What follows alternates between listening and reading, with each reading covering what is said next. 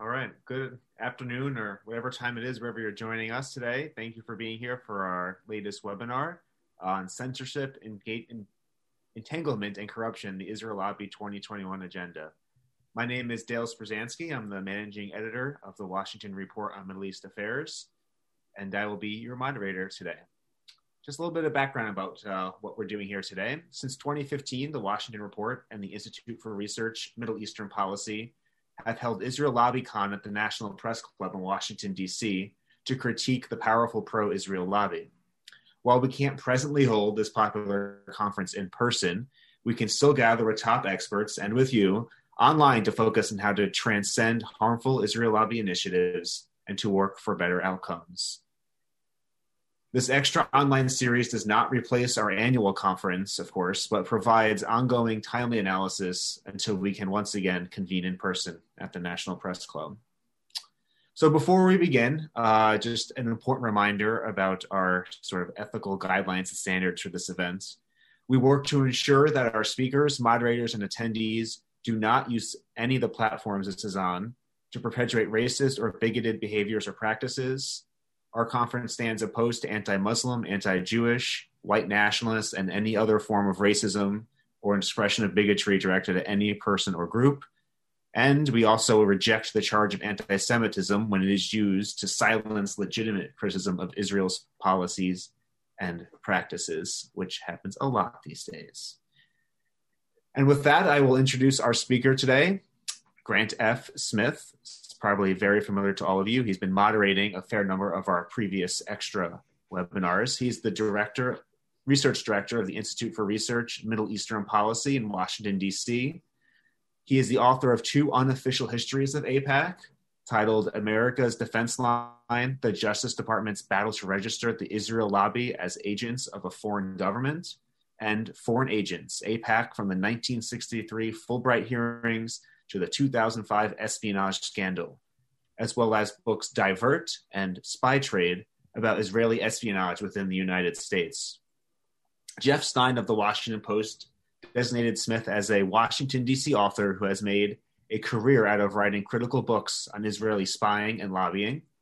Justin Raimondo, the late editorial director of antiwar.com, said, quote, I thought I knew something about the Israel lobby, but reading Big Israel showed me I had only been scratching the surface. Grant Smith, Smith digs deep into the history and methods of one of the most powerful and feared lobbies in this country.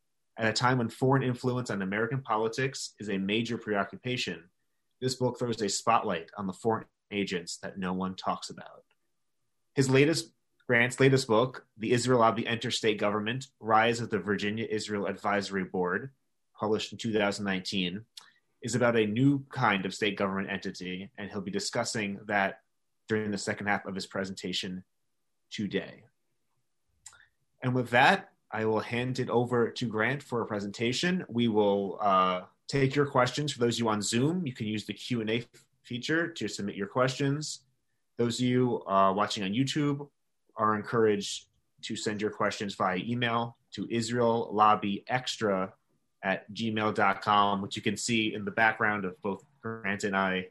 Uh, so, and we will get to those questions. Keep them coming in.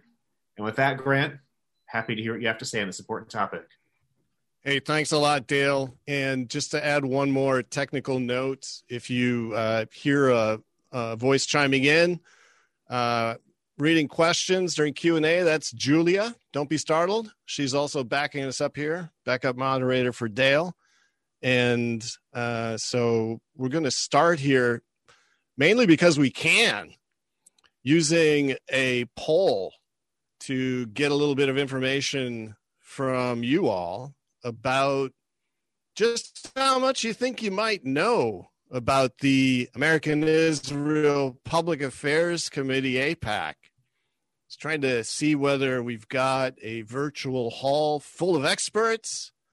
Some people who say, Yeah, I, I, I know a little bit about that, or not much, or almost nothing. And, you know, as of right now, it looks like most of you who are voting in the online poll, sorry, YouTube stream, uh, think you know something about AIPAC, about 69%. So that's good. And I may circle back with a much harder question for you a little bit later on. But it looks like a fair number of you know something about the American Israel Public Affairs Committee, and that's a very, very good thing. So I'm going to mainly be basing my presentation uh, on a series of slides, and I'm sure Dale will jump in if they're not looking good. Um, but um, to start off, I'm going to first take a look at AIPAC, and then I'll move on to uh, an extremely important, extremely relevant uh, topic on the Virginia Israel Advisory Board, and uh, finish it off with Q and A. So, to begin with, AIPAC lobbying and, and the definition of lobbying that we're going to be using today. The definition of lobbying I'm using today is quite strict. I'm talking about uh, direct lobbying in terms of lobbyists and financial expenditures that actually appear in legally required mandatory disclosure data.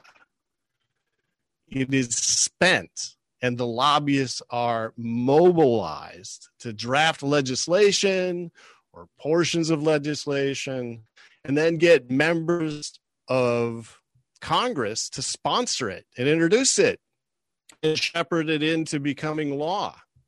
So, this lobbying, as disclosed, also involves some footwork with federal agencies and preparing the way uh, for them to get the White House to sign it into law.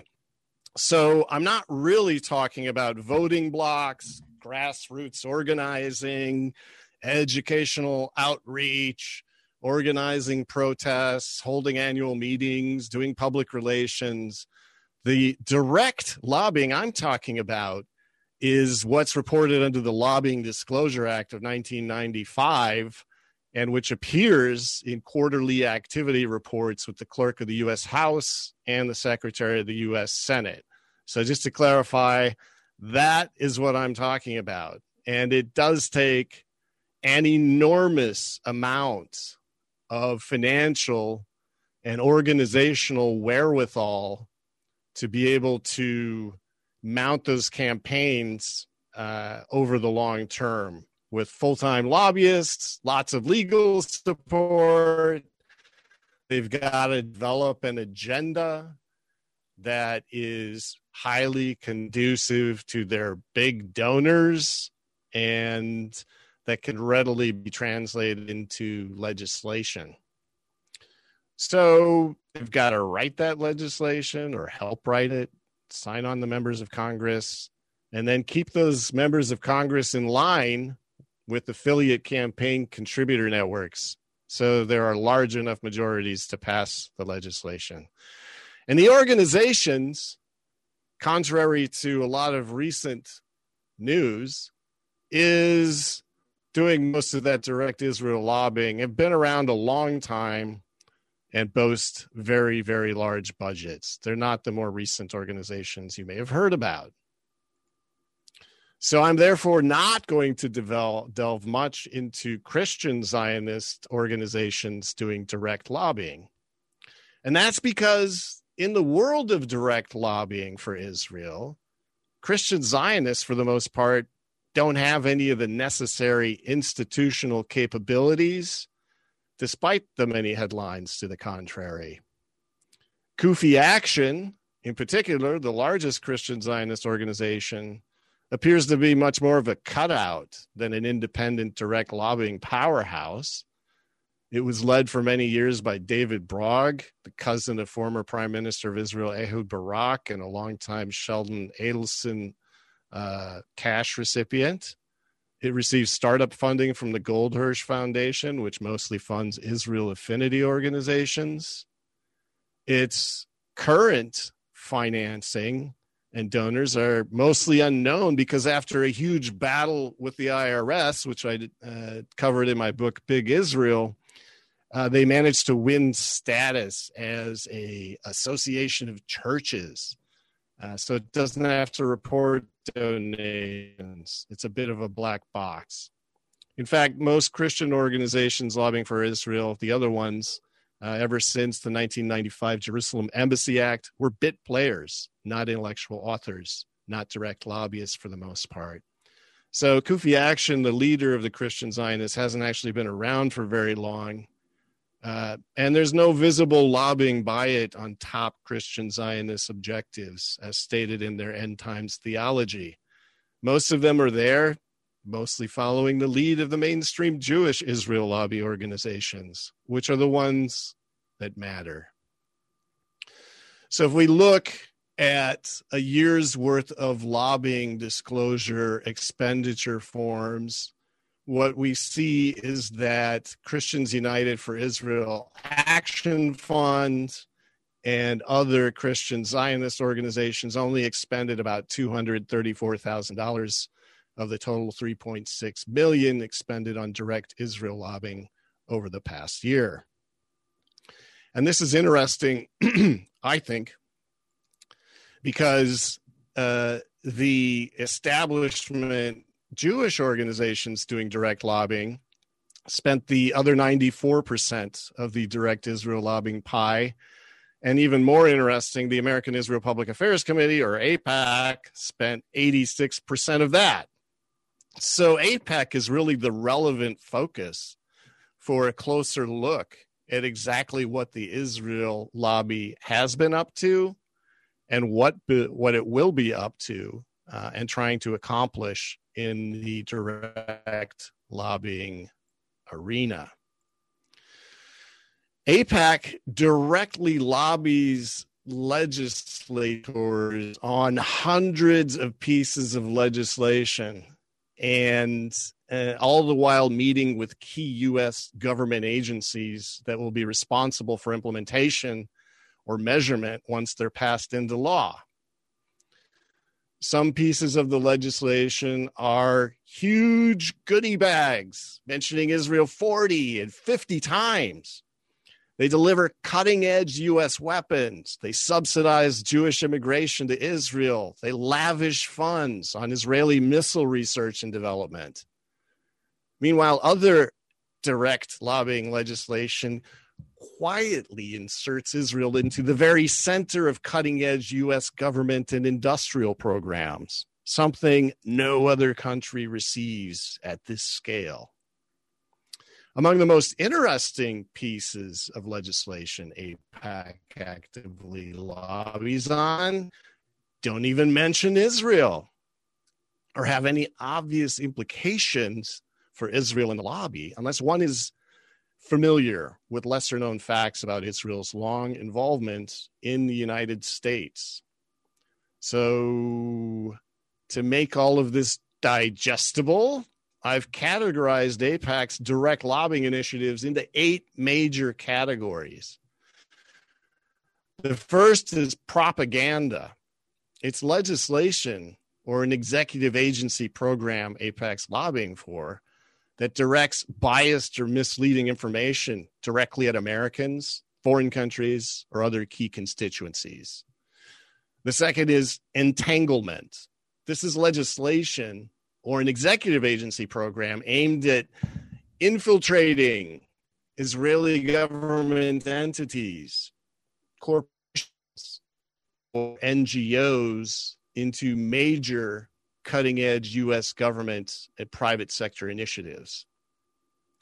Another is subsidies. These are programs delivering billions of dollars of US tax dollars into Israeli research and development, stockpiles of completely free US weapon systems, etc. Coercion is something uh, a resolution or legislation or an executive agency program that directs U.S. influence to force Israeli initiatives onto other countries, often against established public opinion within those target countries. Uh, this coercion, as we'll see later, can set the stage for popular backlash against rulers with already very relatively little legitimacy to begin with. Another category is anti human rights. This is an AIPAC legislative or executive agency program aimed at undermining the advancement of human rights, usually targeting Palestinians, though not always. Israel primacy is this interesting category I mentioned earlier. It's when AIPAC is directly lobbying on non Israel centric bills simply as a way of building up influence and tacitly threatening agency budgets if in other legislations Israel's needs aren't met. It's a way of constantly showing the flag in Congress. Another, economic warfare. This is an AIPAC legislative or executive agency direct lobbying effort trying to direct and sometimes establish U.S. agencies, such as the Office of Finan- uh, Terrorism and Financial Intelligence at Treasury, to attack Israel's rivals. Uh, and there's the Israel veto. This category is an initiative giving Israel what amounts to a veto power over what should be sovereign U.S. decision making authority. So, if we categorize by overall direct lobbying initiative count, ensuring Israel primacy is AIPAC's top activity, followed by entanglement and unconditional subsidies.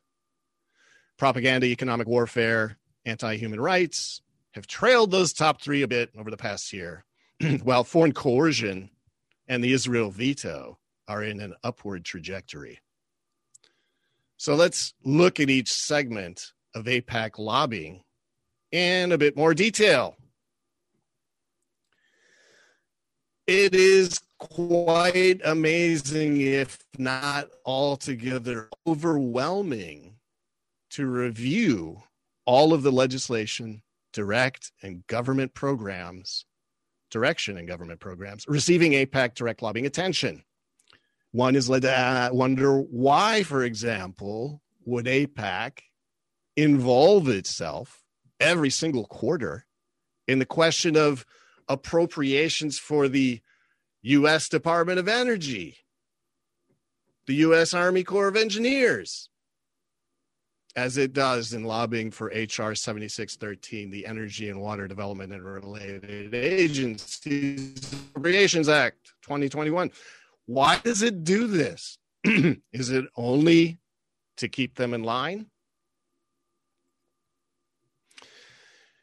Well, by directly lobbying on non Israel centric agency budgets and programs, AIPAC can put the amounts and allocations of major U.S. agencies at risk. So, over the past year, through the second quarter of 2020, AIPAC has devoted a lot of attention to the U.S. Homeland Security sector, energy and water, and also the Department of Energy and the U.S. Corps of Army Corps of Engineers. So, Homeland Security, Energy and Water, Agriculture, receiving great a great deal of AIPAC attention. Defense agencies, State Department, Foreign Operations, Continuing Appropriations, Financial Services, International Affairs. I have a little segment there that says Israeli nuclear weapons. Well, why? Why would I put that as a sub sector category.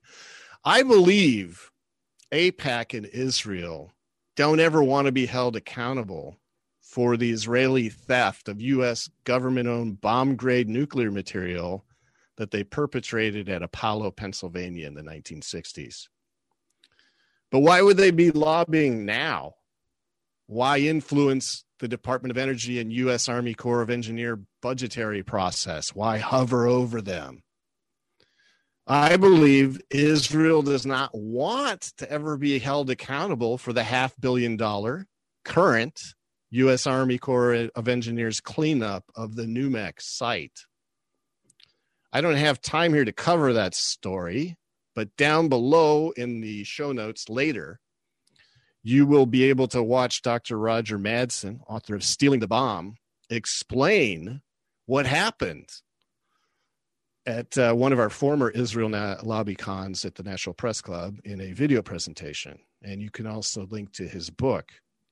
I've also written a book called Divert, and it's all about why Tel Aviv station chief of the CIA, John Hadden, called NUMEC, quote, an Israeli operation from the beginning, unquote.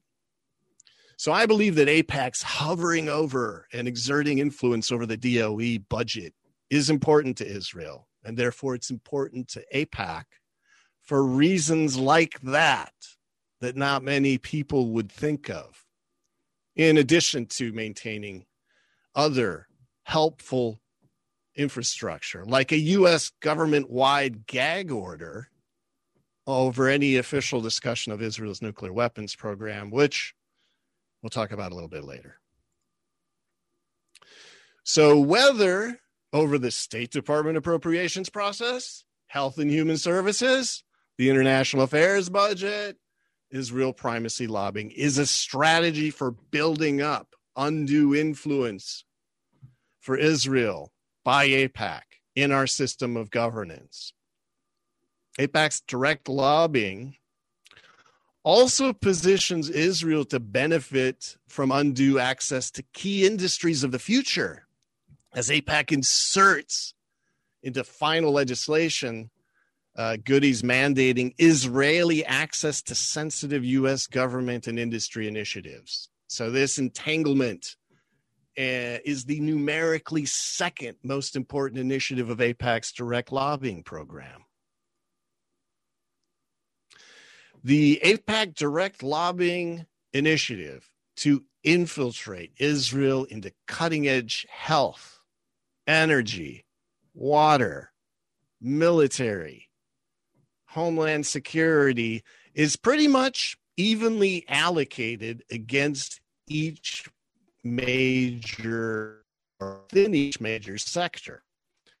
Uh, again, such as Israel into U.S. homeland security, into medical research, into military industrial complex initiatives, into energy and water, agro industry, health and human services.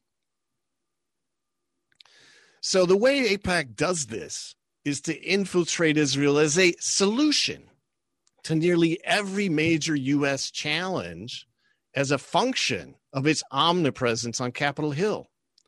So, if AIPAC sees a growing rivalry with China, AIPAC is there to insert Israel as a solution provider to quote, reduce U.S. dependence on Chinese medical supplies, unquote, which is the purpose of one piece of legislation.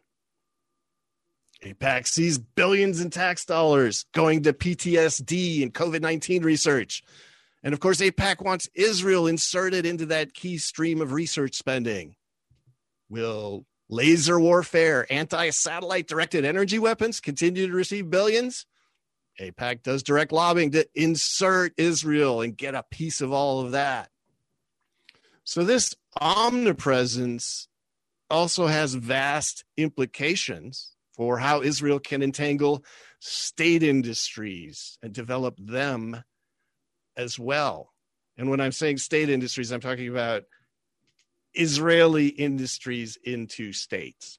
And we'll see that in the case of federal solar energy tax credits and the Israeli solar energy company Energix, which is so heavily involved in illegal settlement activity overseas and so influential in Virginia today. But I get ahead of myself. Moving on to the subsidies. This subcategory is what most people think of and if I did another poll, I would simply say, What's AIPAC all about? And some of you would probably say, Well, sending a bunch of money and weapons to Israel every year. And you would be right. This is its signature, self touted, most important achievement getting the U.S. to unconditionally lavish more military aid on Israel than any other country. And so this giant subcategory of subsidies is about half free US weapon systems for Israel and they get to earn interest on the uh, giant pile of cash they can expend on those weapons as soon as this is passed into law funding for israeli missile r&d uh, jewish migration and a substantial amount of up to a third uh, just to spend on israeli military industrial development so just to ground ourselves in the facts uh, the U.S. has provided Israel with an inflation adjusted $261 billion in foreign aid from 1949 to 2019. And this does not include black budget intelligence aid. Uh, this amount is two and a half times the amount of aid that was given to rebuild Europe under the Marshall Plan after World War II. And it's far more than given to any other country. And again, if we ever get public disclosure of the black budget intelligence aid, this figure could be much, much higher, possibly twice as much. And yet, there's really no credible reason for this largesse. The rationale keeps changing in terms of merit, need, benefits to the US. But our research indicates it's mostly a direct result of lobbying for subsidies compounded by assertions and mythologies about Israel's benefit to the U.S. So, in addition to the package lavishing $38 billion of aid over the next 10 years to deliver free U.S. weapons, a third to subsidize Israeli weapons, AIPAC lobbies for subsidies for Israeli drone development, increasing stockpiles of U.S. weapons in Israel that Israel can and does use uh, in a wide range of subsidies for Israeli industries. Uh, so here are some of the key pieces of legislation, not all passed, uh, in which AIPAC is engaged in direct lobbying for that purpose. Moving on to propaganda. Major AIPAC propaganda efforts include constant efforts to portray Palestinians as irredeemable terrorists, which is consistent with the settler colonial strategy of the country. In fact, you can watch an excellent breakdown of the structure of settler colonialism in our previous extra, in which Professor Walter Hixson, and this will be down in the show notes below, did a fascinating breakdown of settler colonialism in Israel compared to previous settler colonialism in the United States. But the Anti Semitism Awareness Act of 2019 was a propaganda attempt to redefine anti Semitism to include criticism of Israel and then making colleges and universities toe the line by cracking down on student dissent under threat of withholding education funds. Uh, the lobby is also working in legislation, HR 2343, to sort of de Nakbaize the Palestinian narratives in their textbooks, uh, much as Virginia's Israel lobby wants to replace inconvenient facts with sort of Zionist friendly narratives in K through 12 textbooks, which we'll look at later. Um, why is there an editorial cartoon from AIPAC's newsletter uh, on the side of this, kind of covering up the text even?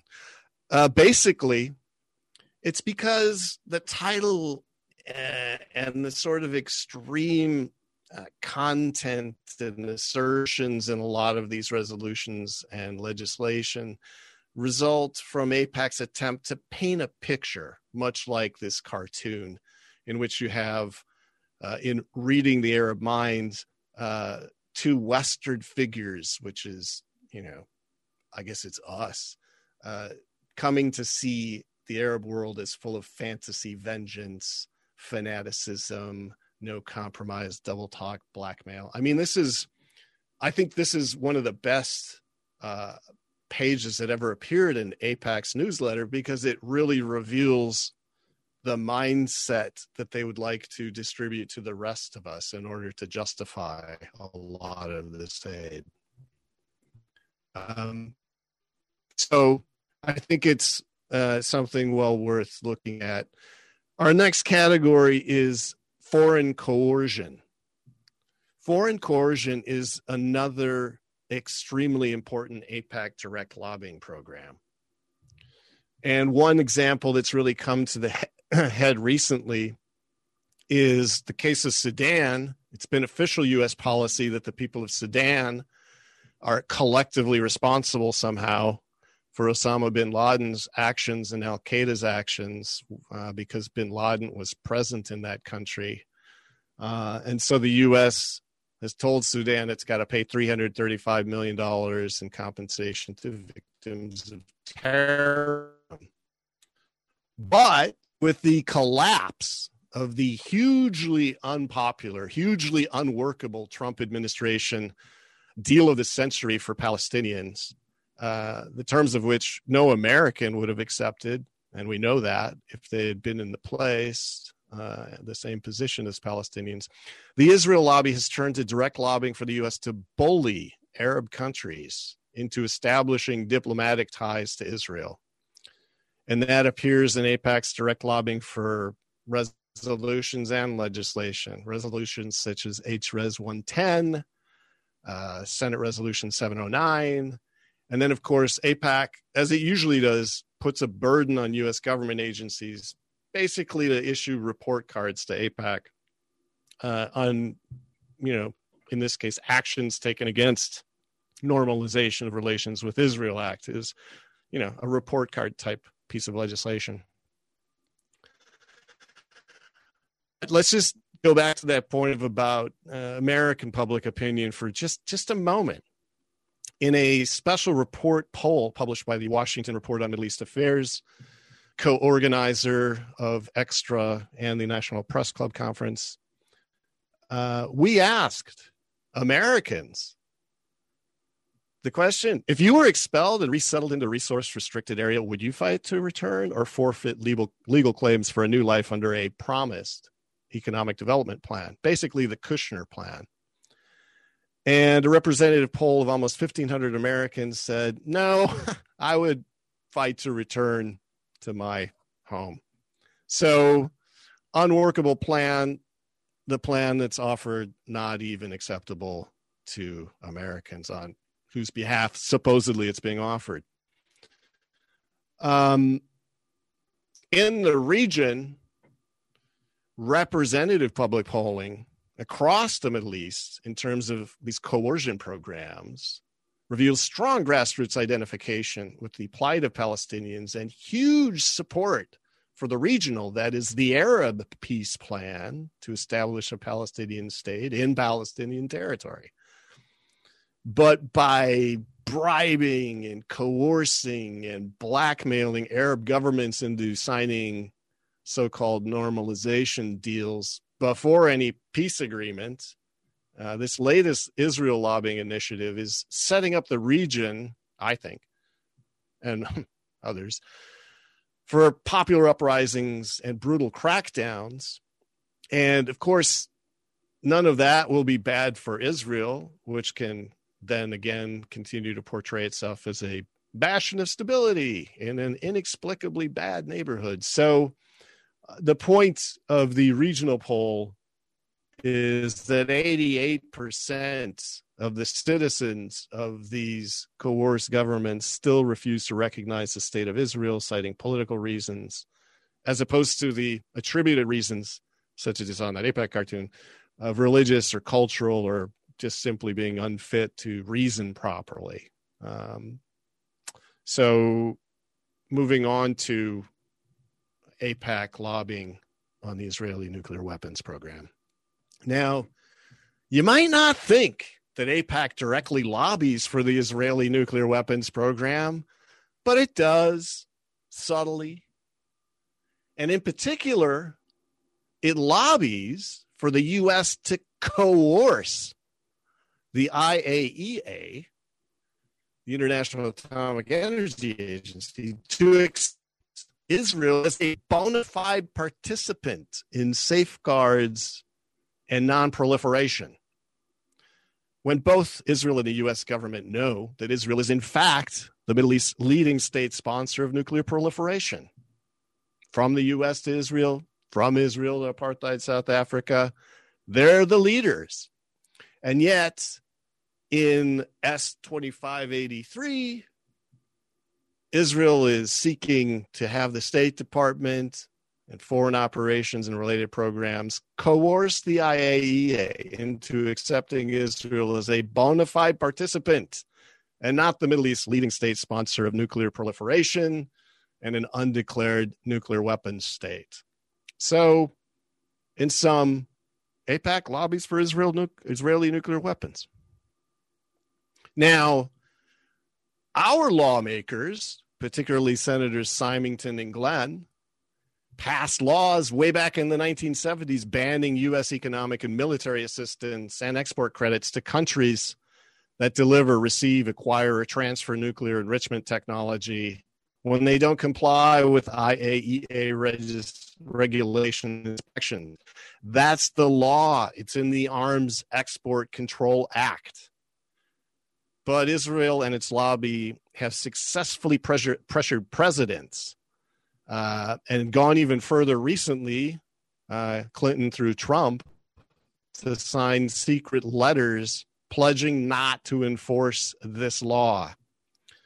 Um, the Obama administration, through a classification guideline, which is really a speech ban, WPN 136, excuse me, WNP 136, passed rules making it illegal for any U.S. government official or contractor to discuss or release information about Israel's nuclear weapons. They want to keep this off the table because it enables so much subsequent corruption that is it is of extreme value to have a gag order in place. And so this corruption that goes from the very top to the very bottom makes the canard known as qualitative military edge possible. QME is defined by AIPAC's think tank, the Washington Institute, formerly the Washington Institute for Near East Policy, is a commitment to maintaining Israel's technological, tactical, and other advantages to deter numerically superior adversaries.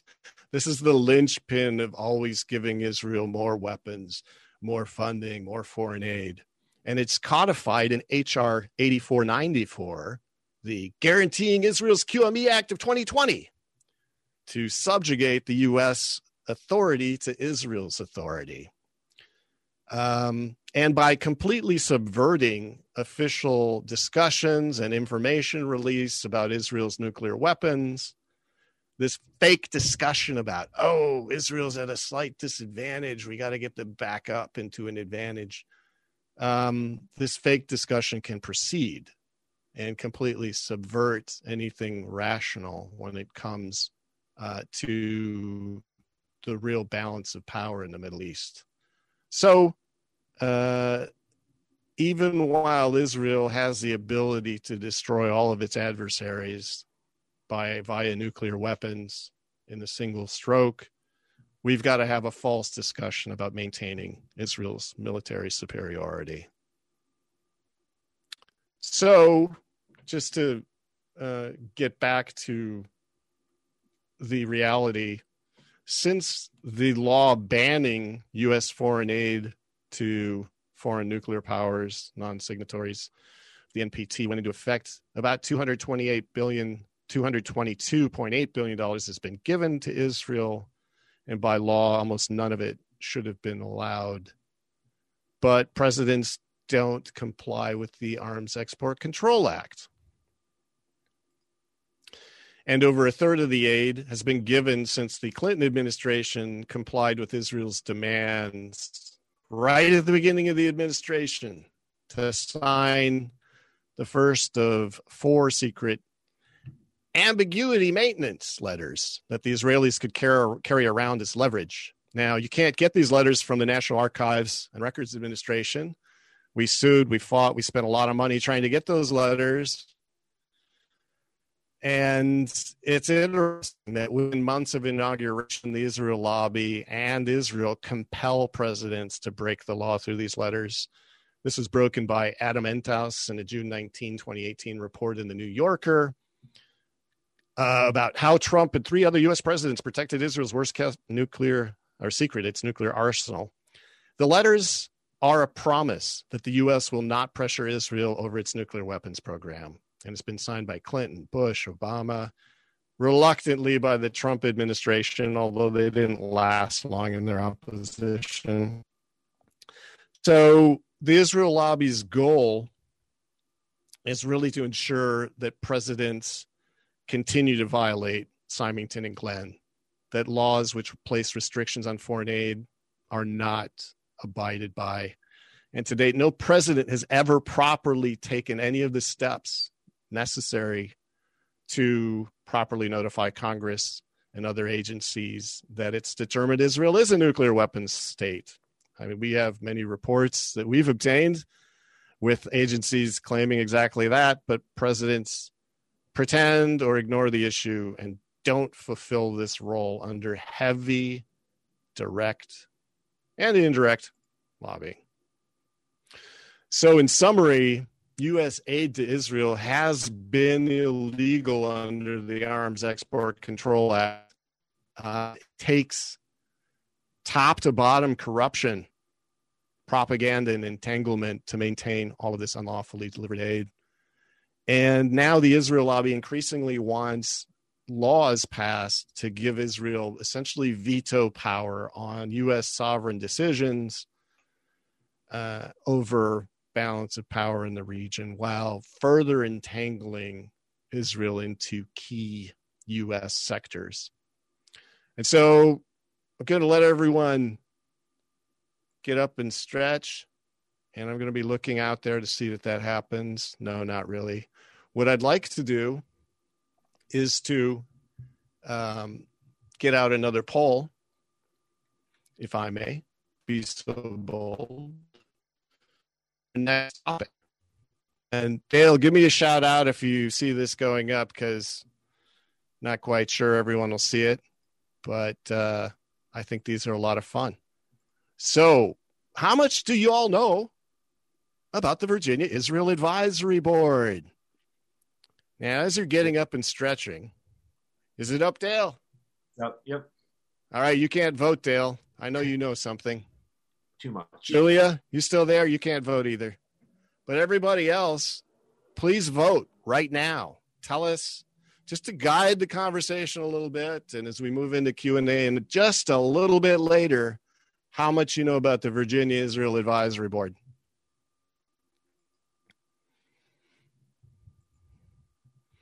And you're voting. And you're voting. And you're voting. And you're saying how much you know. And you're saying how much you don't know. And it's all good and it's pretty much evenly split. Here are your results. Some of you know a great deal, which begs the question why are you up here? Maybe you will be. Some of you know some, most of you uh, know some, in fact, but most of you know not much or nothing or almost nothing. So that's good to know. I'm going to relaunch into the next section here and get into some very interesting developments in a key state. In this case, Virginia, and what's been happening, and answer the question of well, what if lobbying wasn't taking place only uh, from kind of the outside into US government. But actually, what if the Israel lobby became part of the government? I mean, what if? Could it happen to your state? Well, let's talk about that. All right, let's go. So now we turn to the question of, you know, what if more than just influencing the White House and Congress from outside. Uh, there was actually a government agency working on the inside, lobbying, not lobbying, doing the work, creating agencies, creating opportunities from within to do Israel's bidding. Well, this is the story of the newest Israel lobbying state level initiative with a whole bunch of new updates. So if you just read my book, The Israel Lobby Enters State Government, Rise of the Virginia Israel Advisory Board, you're just not going to know all this stuff. So don't go away. Entire government agency created solely to promote Israel. So the Virginia's Advisory Board was launched uh, with a lot of help from Eric Cantor when he was just a state legislator in 1996. And what it does is it basically scours the state of Virginia for funding pools, grants, and all sorts of state development agency and funding exclusively for Israeli companies. Uh, some of those funding pools are the Virginia Coalfield Economic Development Authority, which is trying to get the state to recover from the collapse of coal. Same goes for the Tobacco Region Opportunity Fund, doling out uh, billion, over a billion dollars uh, from the tobacco settlement, the Virginia Economic Development Partnership, uh, it also scores for federal funding sources for research grants and tax credits that can be turned into investment cash. And it really represents a subsidy powered takeover of certain US, Virginia, uh, and even US uh, comparative market share, as we'll see in some real case studies updated. Um, Virginia Israel Advisory Board calls itself a board, but it's clear that it's not a board. It doesn't advise. Uh, what it, does is act as an Israeli export promotional council. It brings Israeli companies. It uh, consults. It lays the groundwork. It does inside market research, performs a sort of market entry strategy, then taps all these agencies for support and it's driven by a proclaimed assertion that Israeli companies inherently have just a lot to offer in the US, when upon close inspection, in the case of Viab, it's often the case that these companies are startups with no experience or lack proprietary industry comparative advantages. But by gaining the subsidies, they can get into Virginia where they subsequently continue demanding subsidies that just aren't available to Virginia companies.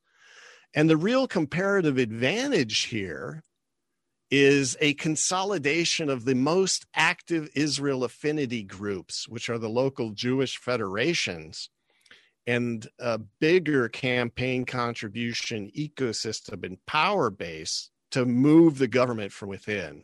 So, VIAB board positions uh, consist of four board slots by statute, chapter 697 of Virginia law, in which there's one board member that must be appointed from each of the major Jewish federations in Richmond, Northern Virginia, Tidewater, and Peninsula regions. And then the rest of the board consists largely of key state political campaign contributors. So it's as though as all of AIPAC's biggest contributors, of which there are about 2,400 paying for most of their activity, suddenly gained seats inside a federal agency. Uh, VIAB has involved other large contributors in its uh, efforts to give Israel an entree into Virginia.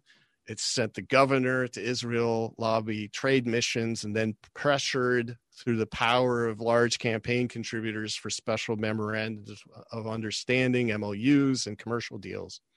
And it connects Israel lobbying initiatives inside and outside of state government. So these federations that back VIAB and provide board members and hold meetings and discussions also work on things like changes to K through 12 textbooks to inject an Israel centric narrative of the Middle East into state textbooks. They work on anti First Amendment state resolutions and laws against BDS. They cross promote former VIAB board members through campaign contributions, such as VIAB, former VIAB member and new Speaker of the Virginia House of Delegates, Eileen Filler-Corn. So, VIAB is basically inside government, drafting other state agencies to become appendages of Israeli business interests.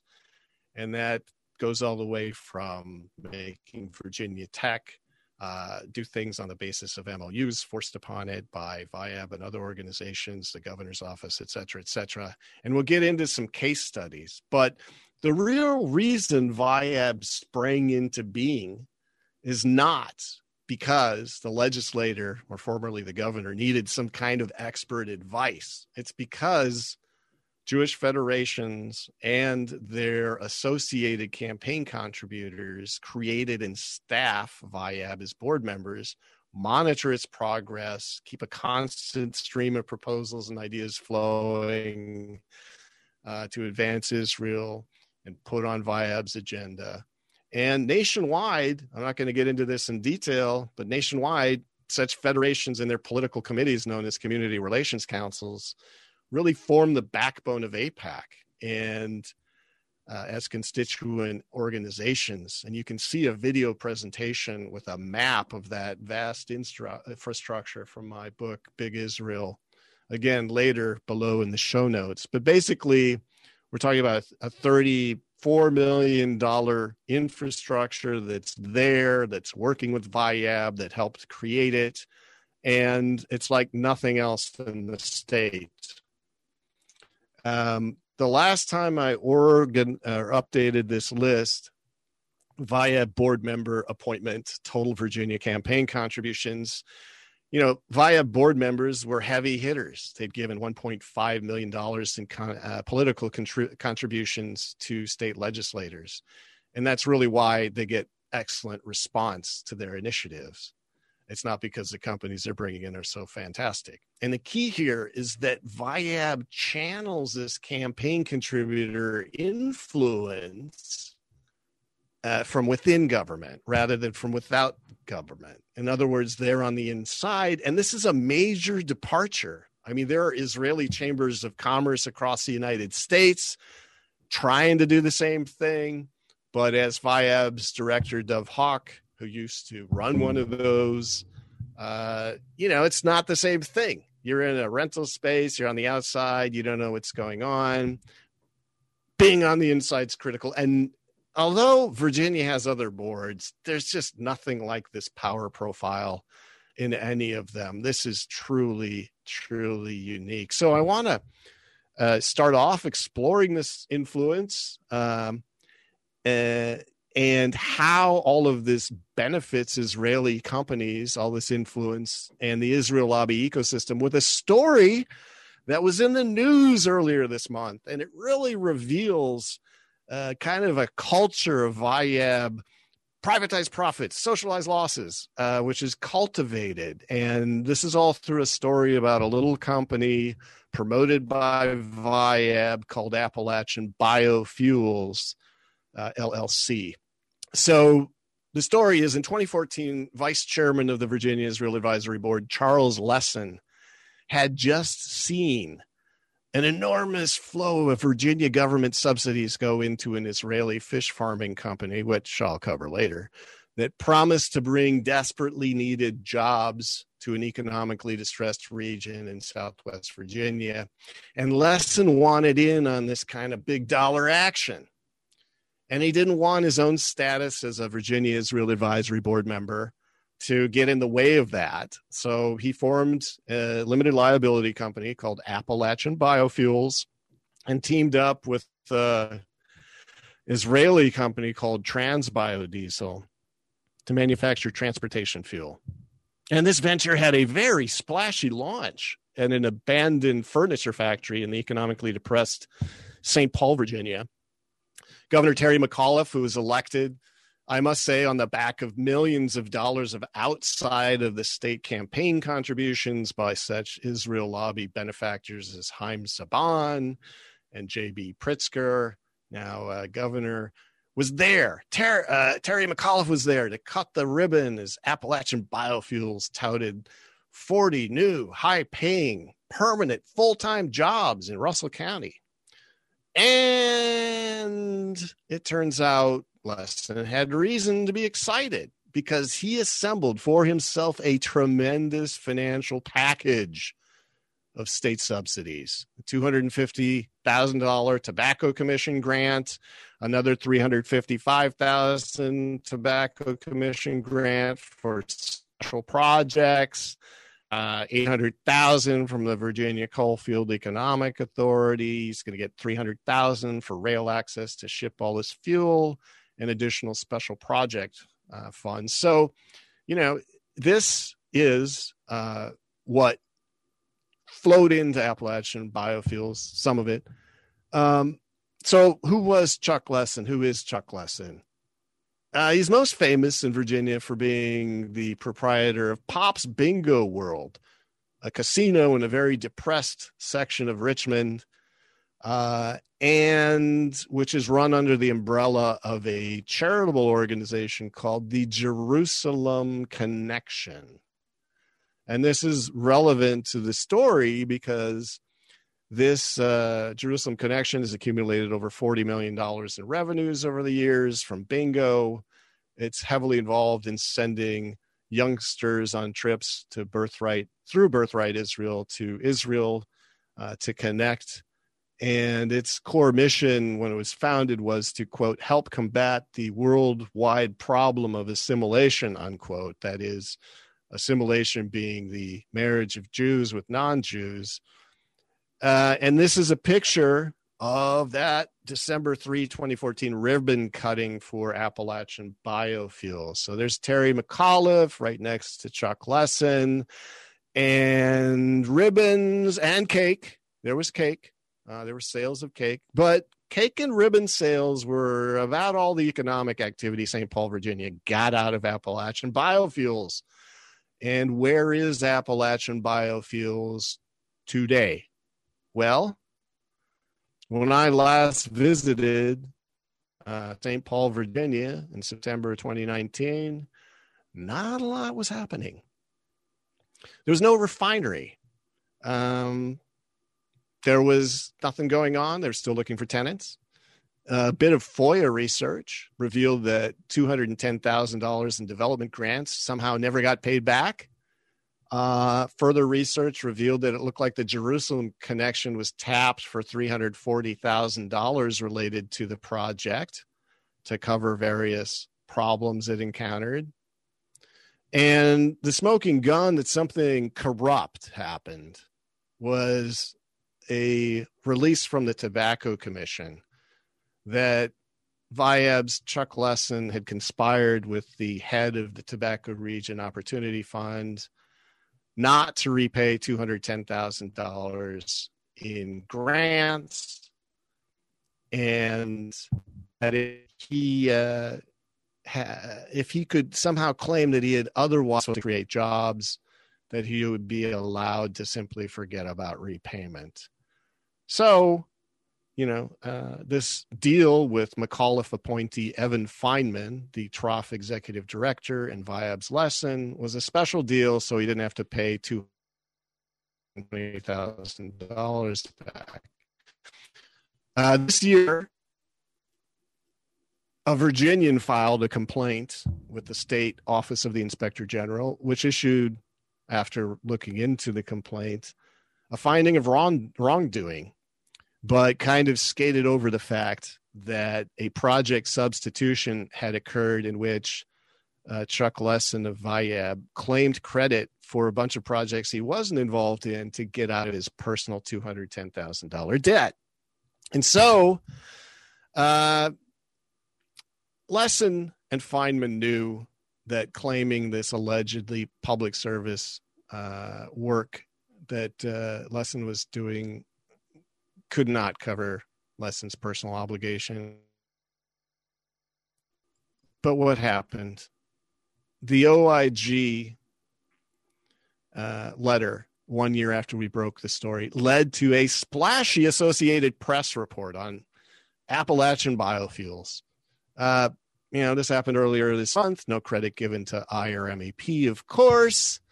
And they basically said what we said a year ago. Well, Trough Evan Feinman let Viab's Chuck Lessin off the hook for grant repayment and improperly counted Viab projects to let him off the hook.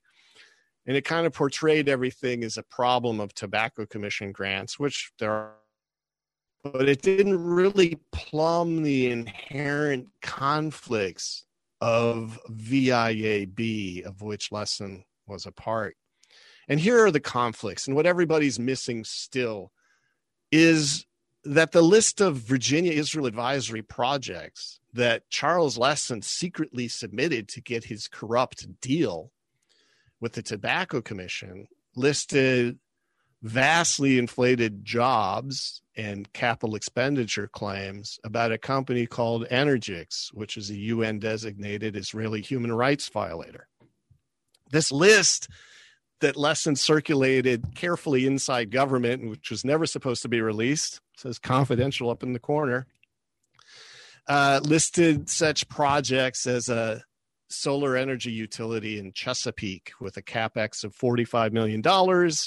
When their building permit said it would be spending 23 million, it listed all these jobs, 707 jobs, which you know, most of them were temporary construction jobs. Uh, so in this case, by digging in, we can see that Lessin was claiming that just by being a government official, a VIA director, he was somehow bringing in $740 million of Israeli development capex and producing 727 jobs, and that this should wipe clean his own faulty venture into biofuels. Uh, so this is the springboard that the press should have followed up on but didn't. But anyway, the Tobacco Commission originally redacted this list of projects and it just showed an Israeli military contractor, Oran Safety Glass, there at the top.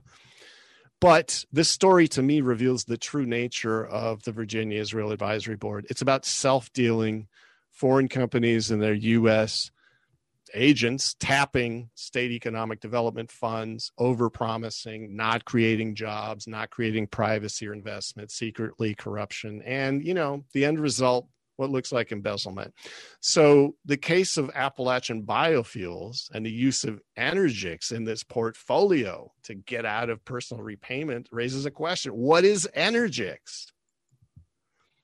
So Energix Renewable Energies Limited is a closely held company of another Israeli company called Alony Hetz. Energix was listed earlier this year by the UN High Commissioner for Human Rights as a Category G company operating in Israeli occupied territories. Category G means it has business enterprises in occupied Palestinian territory and it's using natural resources located in that territory.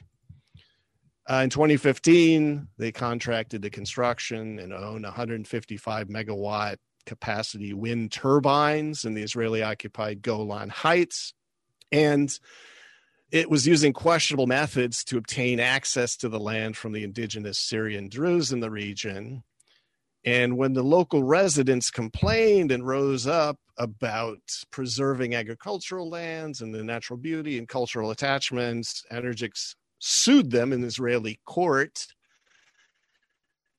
uh, place where it's really disadvantaged. And you can watch a 20 minute video filmed on location of a proposed Energix site that they want to build at the foot of a beautiful tourism area in Endless Caverns, Virginia down below. It's called the Energix uh, uh, comparative advantage, and it really talks about their unfair business practices that they're trying to unfurl in Virginia. They're bringing all these practices to Virginia. They're trying to build, according to their own documents, 700 megawatts in capacity by steamrolling residents located next to utility substations and paying off county boards of supervisors to win zoning law changes to build huge uh, solar utilities in places they don't belong. Clearly, they belong in coal waste areas and toxic waste dump, but you know, Energix has a real mindset about the value of surrounding communities that it's imported from its home turf. And so VIAB brought this company to Virginia. They codenamed their Energix support Project Turbine, I believe in tribute to Energix's wind facilities in the occupied Golan Heights. And self dealing has been critical to Energix's success in Virginia. Um, so Viab Southwest Regional Coordinator Aviva Fry and an email of hers is down there uh, really cleared the way with regulators and the governor meeting with them uh, on that basis while simultaneously being Energix's U.S. representative. And this was necessary because Virginia, quite frankly, is extremely competitive in the environment for solar build outs and utilities. I mean, it's the connection point of vast data centers for the internet, and there's plenty of legitimate com- competition in the state. But once again, Viab to get an edge had to use its undue influence even having a lobbyist that it works with frequently. You know, this is a government agency supposedly, but MDB strategies lobby boards of supervisors to get zoning exceptions for Energix. And among the subsidies Energix has received and that Viab has arranged for Energix are uh, solar investment tax credits so, solar investment tax credits um, are a way to get cash uh, for large solar utility build outs and residential. But at any rate, if Energix had reached its original estimated capex for Virginia, it would have received $140 million in tax credits, which, with the help of its tax partner, Morgan Stanley, it could have turned directly into investment cash. Now, of course, this creates a tax tax gap that everyone else has to fill. Um, you know, if you remove that much from, you know, the tax base, um, others certainly have to fill it in, or the U.S. budget deficit has to increase. Uh, but anyway, Energix has a huge, huge footprint in federal solar energy tax credits with its partner Morgan Stanley uh, forgivable paycheck protection program loans. Suddenly, Energix had a headcount. Don't know how they did this of 152 employees in the US. They say they've got 25 in Israel. But anyway, they seem to have dropped in from out of thin air and they got two to five million dollars in PPP loans, forgivable loans. Now, that's a third of all PPP loans given in the 30, $350,000 and above category to Virginia Solar uh, energy companies. So they just sucked up 33% of that, uh, you know, PPP loan count. And in 2020, this is something just announced by the governor's office, always helpful to Viab companies. Uh, they're going to subsidize Energix's human resources costs to open its headquarters within what's basically in Alony Hetz, its parent company's property in Arlington County. Alony Hetz heavily involved in Israeli occupied territory as well. So now there's this huge gift from the governor to build out their uh, human resource division. And no other solar company in Virginia has ever gotten these kinds of gifts. So here's another Viab case study, and we'll finish up here in just a few minutes. Oran Safety Glass. Oran Safety Glass is a military contractor formed on a kibbutz in central Israel in 79 to make bulletproof glass, or as they call it, transparent armor. And Viab brought Oran Safety Glass to Greensville County, Virginia area to manufacture in a county owned industrial park, which Oran now owns. And the huge subsidies Greensville County has delivered to Oran and other state agencies have placed the county, I think, in jeopardy because of Oran's corrupt defense contracting practices. But I'll get to that. Through FOIA, we were the first because the news media in the in the states asleep at the switch. We were the first to compile a list of all Oran subsidies from the Commonwealth of Virginia for its first three phases. And here's just a list of the one point nearly six million dollars they got in free facilities and loans and grants and everything they needed to start up and create 45 full-time salary jobs phase two they agreed uh, Greensville County officials agreed to go into debt to build out the facility by getting a $400,000 loan. They got more tobacco region opportunity fund grants. I mean, when you think of VIAB and its projects, you got to think of the Tobacco Commission. That's one of the reasons they're here is to get that tobacco commission money certainly not for virginia efforts or smoking cessation. Anyway the county waived all of its water and sewer permitting fees and all sorts of other things. It created um, training and recruitment incentive grants. It gave them free classroom space. So this idea of oh hey we've got to train up uh, the workforce for this israeli company. It didn't start with energix. It's been going on since the beginning with viab the taxpayers have the obligation to train a workforce for the Israeli company. Anyway, um, in 2017, they basically gave a facility that it worked so hard to build up, transferred it to Oran Safety Glass at the equivalent of $436,000. It was an asset it carried on its books for well over a million.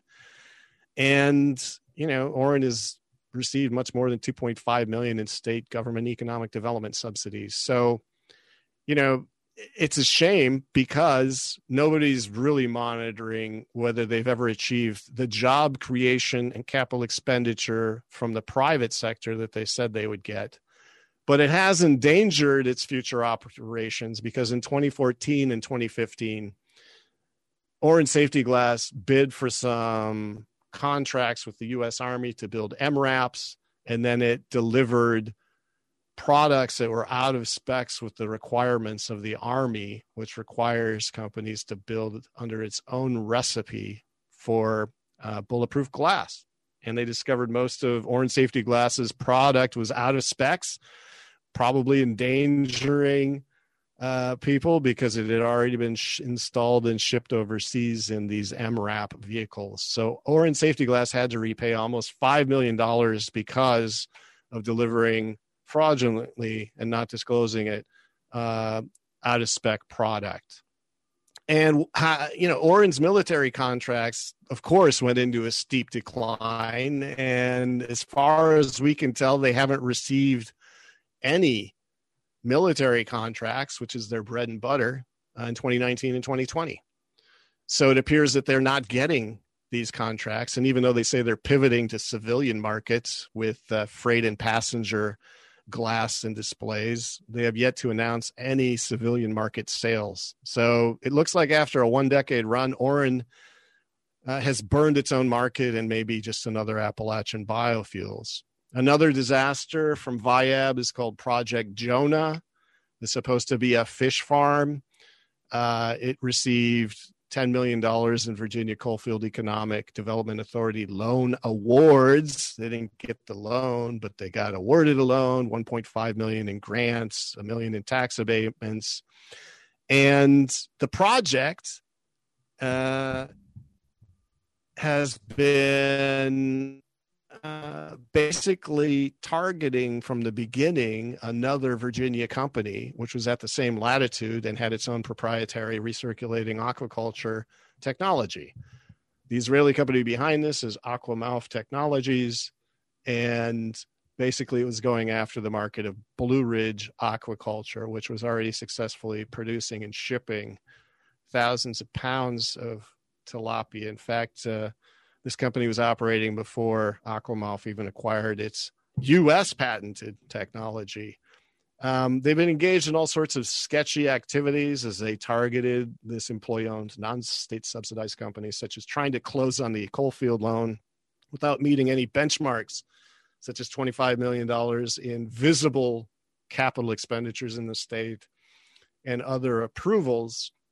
And so Project Jonah uh, is also as much of an AIPAC as it is a VIAB project. AIPAC selected Virginia delegate Bill Morefield, who's still a champion of the project, to travel on a delegation to Israel in 2015 to learn about the possibilities of an aquaculture venture. And this is, you know, another aspect we're not even getting into of AIPAC and its affiliate, the uh, Education Foundation, which sends members of Congress to Israel and the ecosystem, uh, which sends members of Congress to Israel to the extent that one of every three members of Congress taking a privately funded trip overseas is on his way to Israel. But in this case, AIPAC's influence and VIAB's inside comparative advantage hasn't yet panned out. Uh, the current project, Jonah says they're pivoting away from tilapia to an entirely different industry, salmon. They tried to close on the $10 million loan, but couldn't. And so now it's fallen into a malaise in which the promoters don't want to pay back the grants, just like Chuck Lessin. And they want to claim that, oh, this project and it's over $200 million in financing is just over the horizon, just around the corner. And they've taken to presenting comfort letters from sketchy investment banks in the Cayman Islands saying, now we've got it in the bank, but we, just, we have some hurdles. And if you just extend uh, the loan award for another year. This will all come to fruition. And of course, establishment media, both state and local and national, is just out to lunch on this project. The Richmond Times Dispatch could go obtain the tax records, walk around in the proposed site, ask some questions, but they don't. Uh, so in this case, self censorship seems to rule the day. And I'm not even going to get into, I'll post these slides later so you can read it the case of Sabra Hummus uh, on the back of millions of dollars of Virginia subsidies, taking out a scrappy New England company, Cedars Mediterranean Food, which doesn't get massive state subsidies, uh, and taking away its market share to see 61% of the market. Not even going to go there. But was it fair?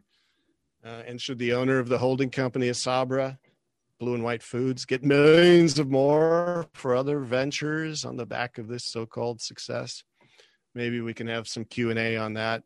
But according to our calculations, Virginia, which already has a half billion dollar state to country bilateral trade deficit with Israel due to the disastrous 1985 US Israel free trade agreement, uh, is on its way for a cumulative deficit of $7 billion with Israel by 2025. And this is, you know, the outcome of a VIAB AIPAC pincer movement on Virginia. And you can read about that disastrous AIPAC and Israeli Ministry of Economics uh, industrial espionage slash lobbying effort that passed the bill uh, to create a free trade agreement uh, in my book, Spy Trade. And I'll also link a video of a presentation I did at the University of Rochester on that sordid uh, affair. We continue to publish reports as well about it nearly every year about how that corrupt agreement has maintained its place as the single worst performing bilateral trade deal in terms of cumulative inflation adjusted deficit.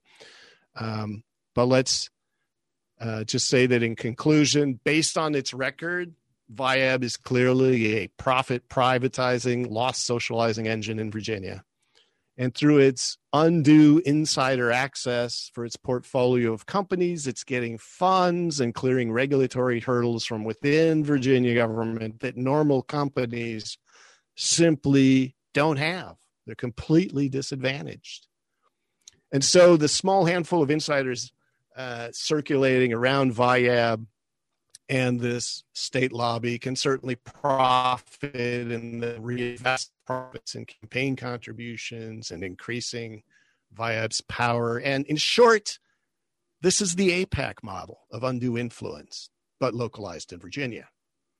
And finally, because state and national news media really don't cover any of this, I mean, they did once this uh, month, but when they do, they really don't follow the threads. And the negative effect is that this is continuing to snowball and expand as VIAB escapes warranted scrutiny.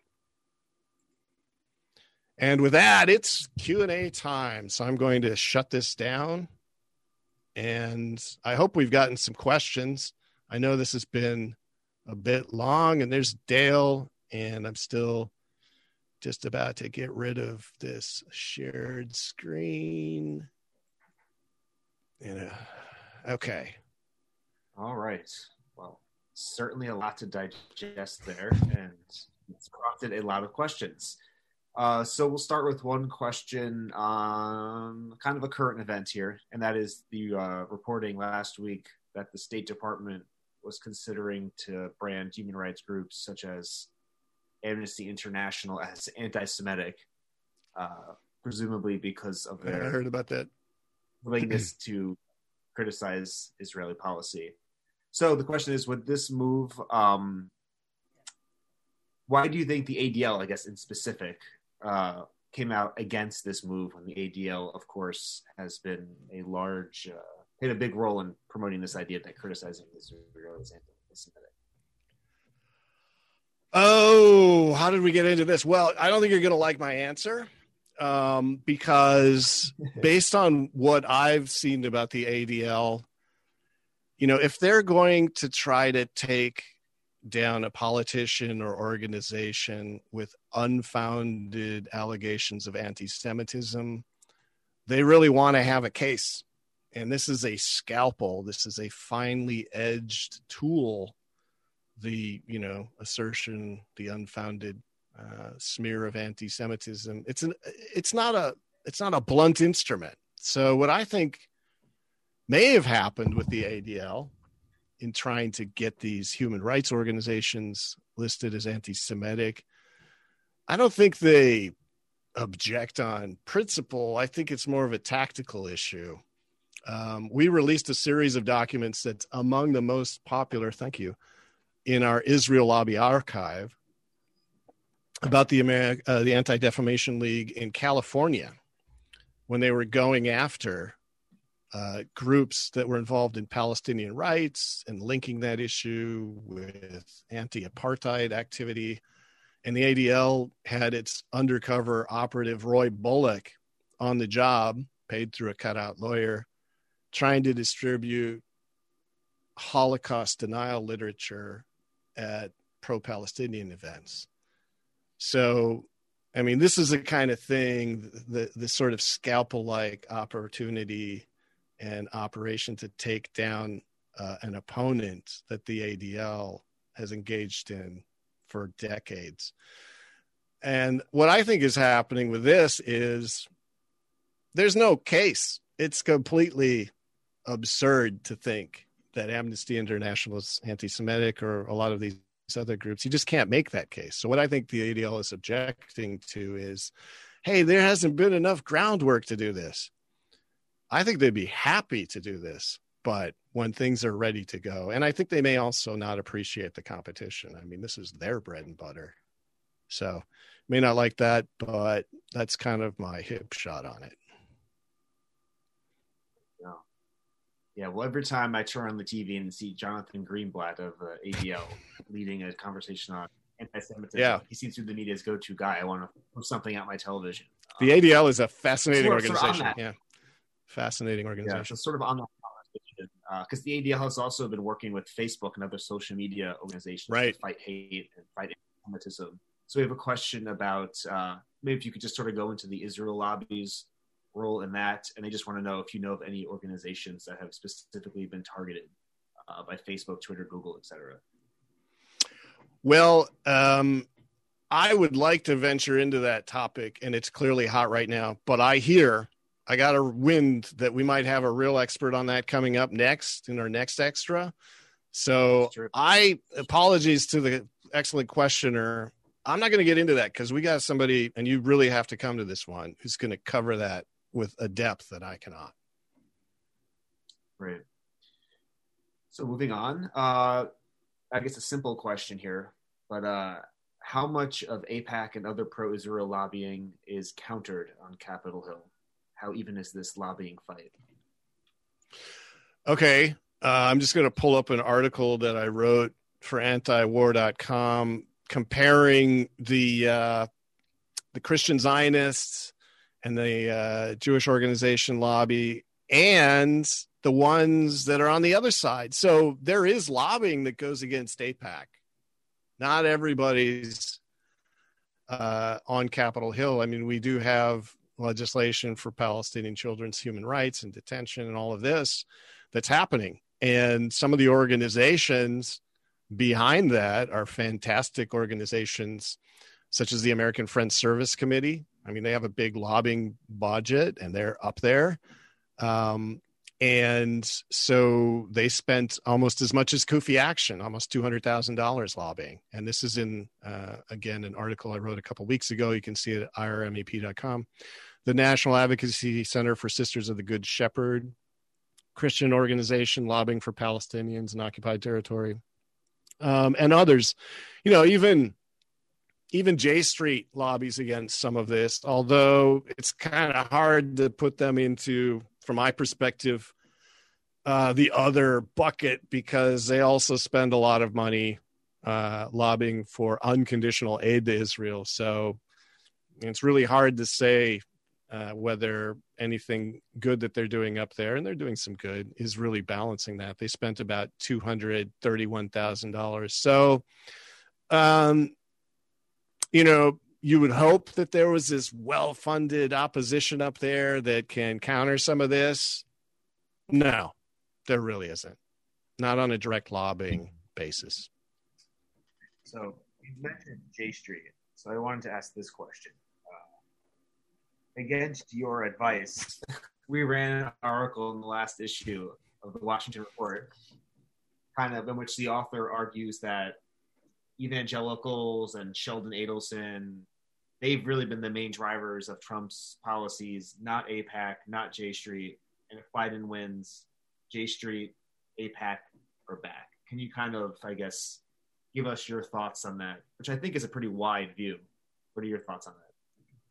Yeah. Yeah. Well, um, I guess the reason I don't um, agree with a lot of that is that when you hear some of the positions, it looks almost as though some of these Christian Zionist organizations are being used as props. They're being used as the fall guy, particularly with things like the Jerusalem Embassy Act, which it was a mainstay program of AIPAC, ZOA, and all of these others. They really came up with it in terms of passing the legislation, passing the special component of you know, to avoid sovereignty and separation of powers issue that you got to do it or we'll withhold funds, but you can also get a waiver every six months. So they put in this little poison pill that eventually would have to be swallowed, and they really shepherded this thing through. And then you have uh, Secretary of State Pompeo and Trump and others saying, we moved the embassy and we did it for the Christian Zionists because this is what they want. Well, yeah, they wanted it uh, did they conceive of it? Did they shepherd through the legislation? Did they uh, design this, what I call again, a poison pill to make sure it could pass separation of power issues? No. They don't, they never had the infrastructure or ability to do something like that. So I think a lot of uh, these organizations have true power. You know, uh, the Christian Zionist organizations are true grassroots uh, affinity organization. My argument is, you know, in case in the case of the Jerusalem Embassy Act, whether they were on the case or whether they had never come into existence, it still would have happened. Why? Because the lobby that does the most direct lobbying wanted it to happen. It was going to get done one way or another. Very good. All right. So I'm going to piece together a bunch of questions on the same topic here and they're all focused on how do we fix this. So, questions being, what is the best strategy to end this corruption? Uh, what is the largest organization that has the teeth to protect American interests? And would eliminating corrupt political financing uh, prevent lobby's activities? Yeah. So, if I had a little box that I could sell on Amazon, which said the key to winning the argument on behalf of justice and human rights and uh, freeing up a better policy. Uh, I think we would all be buyers of that. But my role here today and publicly is to continue doing the work of outlining the nature of the problem. And just like in this, you know, focus on you know, who's really passing the legislation. I just still feel that most people don't know enough about the basics. So I'm not going to get into the magic bullet, the secret box with the solutions in it. I can tell you there are a lot of solutions and there are a lot of incredible people, particularly in Virginia right now, who are doing amazing work and getting real results. Uh, but I still think the real work and the real purpose of extra is to continue revealing the nature of the problem. Because once you know what the nature of the problem is, you can really focus your solutions. But if you really don't know what's going on, and most people don't, then you can have no role whatsoever, no productive role in solutions. So, you know, if you want that, here's something incredibly self serving. You really got to go to our annual conference and the breakout sessions and the networking events. And then you got to keep meeting with those people and keep working on solutions and really spend, you know, 10 hours a week focused on this as vital work. Uh, but I'm not going to get into that. Sometimes when you talk about it, you can destroy the initiative. But other times, I mean, you know, I just think that strategy sessions are best conducted in private. All right, fair enough. So uh, we'll move on to another question here. And this is sort of about uh, federal efforts to stop the lobby, as unimaginable as that seems at the moment. Uh, but so your own organization, your yeah. own organization filed a lawsuit against uh, Treasury Department to release the names of uh, key officials at the Office yeah. of Terrorism Financial Intelligence. How is that lawsuit going? Maybe give us an update on that. And someone else would just like to know, I guess, and additionally, should Biden win, do you have any hope for federal intervention on this topic? That's a great, great question. Um, 30 year old Joe Biden, I'll start with that, would have been uh, upright and demanding on some of these issues uh, I think our friends over at Mondoweiss have shown that those days have passed. I think that uh, no one's going to have to pressure him into signing a letter saying that he's not going to pressure Israel on its nukes, that he will be willing to undermine the NPT and the IAEA, that he's going to continue with the QME facade. I don't think there's any hope there. Um, as far as the lawsuits, I mean, yes, we did file a lawsuit against the U.S. Treasury Department, simply saying, you know, look, this unit has been led by all of these hardcore Zionist operatives from one law firm year after year. They've been presenting all of their public meetings at the Washington Institute for Near East Policy. AIPAC lobbied to establish this economic warfare unit in Treasury. So, who's working there? Who else is working there? Not just Stuart Levey, uh, not just Sigal Mandelker, who apparently has Israeli citizenship, but who else? And um, they will not release it. And we've been in court with them since hmm, 2017. And that case is still going on. Uh, the judge tried to dismiss it and then didn't issue reasons for why for nearly a year. It's just a mess. And, you know, it doesn't give you any great confidence, just like looking at what's being done with our non-proliferation regime and arms export control laws to see a court just unable to answer the basic question of hey who's working at this government agency um, you know this is something that has been a tradition in the us we know how much our government officials are paid and we know who they are well in this case we don't um, so it's not going well it's very costly um, but we're still fighting uh, just had an exchange with the Justice Department last week on this, and things are going badly. to hear that. All right, we're going. I guess we've been going an hour and a half plus here, but uh, maybe I'll close with one question, uh, sort of pertaining to things that have been going on recently, and I guess this is kind of the uh, military industrial complex meets Israel lobby. So apparently, the Trump agreed to sell the UAE F 35s.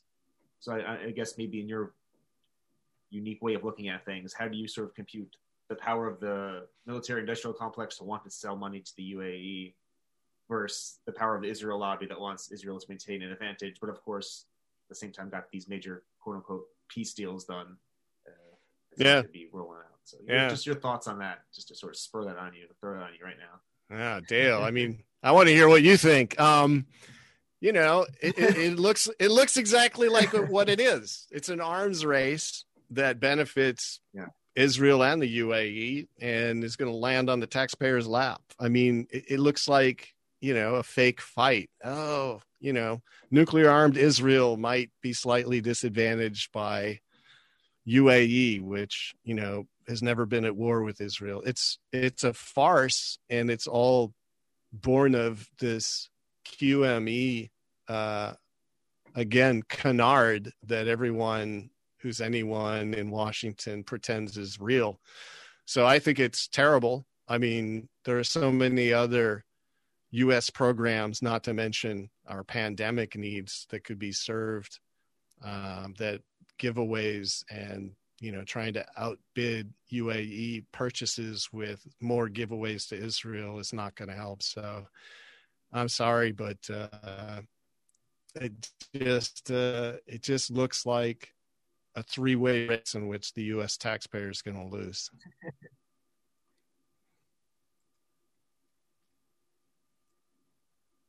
I'd like to bring in just one final question if I can. Um, actually, it's a combination of questions that came through email. This is Julia. Um, basically hey, saying Julia. that, um, you know, that with this, with all this awareness of what's happening even at the state level, you know, in Virginia and in Florida, um, it's also starting to, to pick up some of these deals with Israel, as noted by one of the emailers. What is the solution for fighting back against that in combination with another question is how, how is this power maintained? You know, how is the Israeli lobby able to maintain such influence at all these different levels? Yeah, well, they work really hard. They work on weekends. Uh, meanwhile, you know, most of us are trying to figure out what's going on most of the time. So, um, you know, one of the first things you have to do is join a state group. And if you don't have a state group in uh, in the mix, you got to create one. And you know, Texas is creating a great state group to look into this. I mentioned Virginia already has one. Other states are working on it. Um, and you really got to figure out what's going on. And to do that, you have to file Freedom of Information Act requests because there's nothing in the news media. You'll never get an up to date picture of what's going on in the state news. So you've got to do that and you've really got to allocate like i said 10 hours a week every week working on this stuff with dedicated professionals who know what they're doing. You know not just right out of school but people who have experience with boards of supervisors taxpayer issues state government you know people who didn't just fall off the turnip truck. And that's critical. And then every year, your group needs to go to transcending the Israel lobby at home and abroad, or whatever we're calling it that year, to meet other groups and swap ideas. Because, you know, by doing that, you can have an impact. And there are so many stories of huge impacts that groups can have with relatively high efficiency once they know what's going on. So, you know, just think about all the things that I showed you today um, that you never heard about, that you had no idea was going on, and then multiply that by the you know other 50 states in the case of Virginia. That's what's going on. So who's managing that? Who's got a strategic approach to managing that? Uh, and who's going to our conference every year to find out best practices? That's what it takes. And if you do that, uh, you can start having an impact. But again, today we're mostly talking about what's going on, and that continues to be a huge problem. And other people need to start developing an idea of what's going on. So you can come and speak at our conference. All right, excellent. Well, I think we'll leave it at there. So thank you so much, Grant. That was just amazing, and uh, I'm sure people enjoyed watching it, and we'll go back to it time and time again on YouTube uh, whenever they need a reference.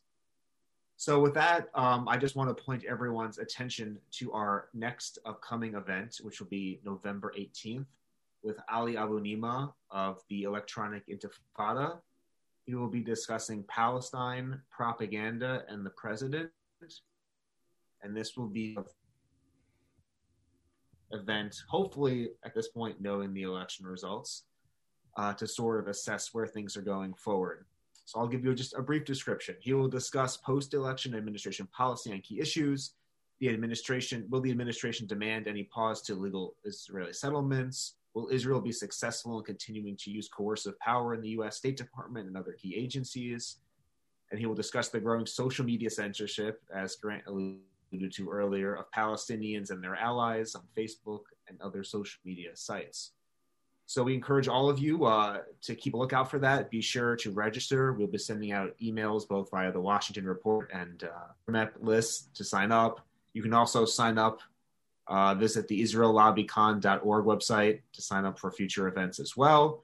And of course, we always encourage you to check out this um, Washington Report YouTube channel where all of our previous um, extra videos, as well as Israel Lobby Conference, most of them are housed and it's just an incredible database of speakers and information. And with that, we will call a close to this event. I hope you all still hear me because I'm getting notifications that my Wi Fi is bad. So, with that being said, thank you so much for joining us today for the questions, and we hope to see you again. And once again, thank you so much. Have a good one. Thanks, everybody.